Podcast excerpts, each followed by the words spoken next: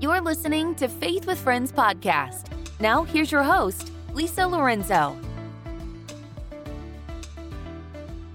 Colossians 3:16 says, "Let the word of Christ dwell in you richly, teaching and admonishing one another in all wisdom, singing psalms and hymns and spiritual songs with thanksgiving in your hearts to God."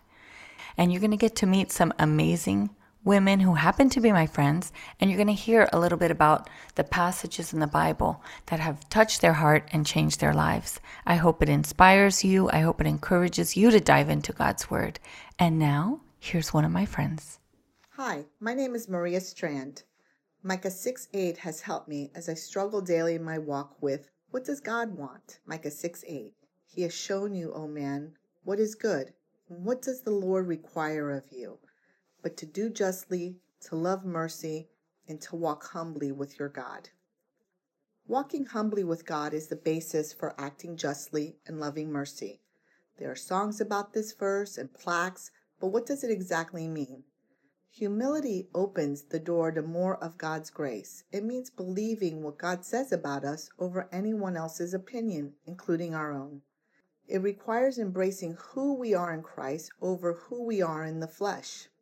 To be humble is to be free of concern of our own self, that we sincerely elevate those around us. To love mercy is to love forgiveness as Christ showed us mercy when he sacrificed his son.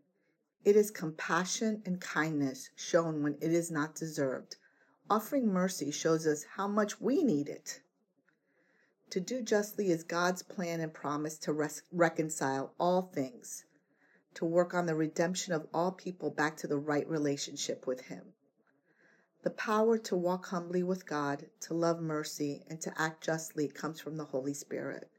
God invites me and you by His power to join His work. What an awesome privilege God gives us when He calls us to demonstrate to a lost and confused world what acting justly and loving mercy really looks like. Thank you, and God bless you. Thanks for joining us for today's Faith with Friends podcast. We hope you will like and subscribe as we continue the conversation. Follow us on Instagram at Faith with Friends. If you enjoyed this podcast, would you forward to your friends so our circle will continue to grow?